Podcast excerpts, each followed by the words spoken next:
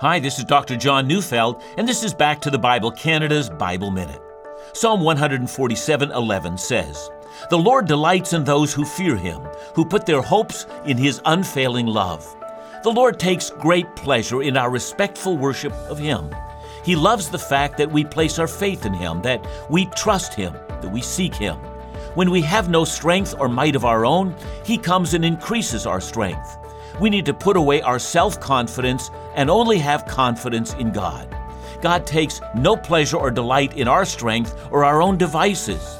He wants us to depend fully on Him and on Him alone. Be encouraged if you feel weak and fearful and frail. Put your hope in Him, in His unfailing love, and it will sustain you. Listen to Back to the Bible Canada on this station every day, or visit us at backtothebible.ca.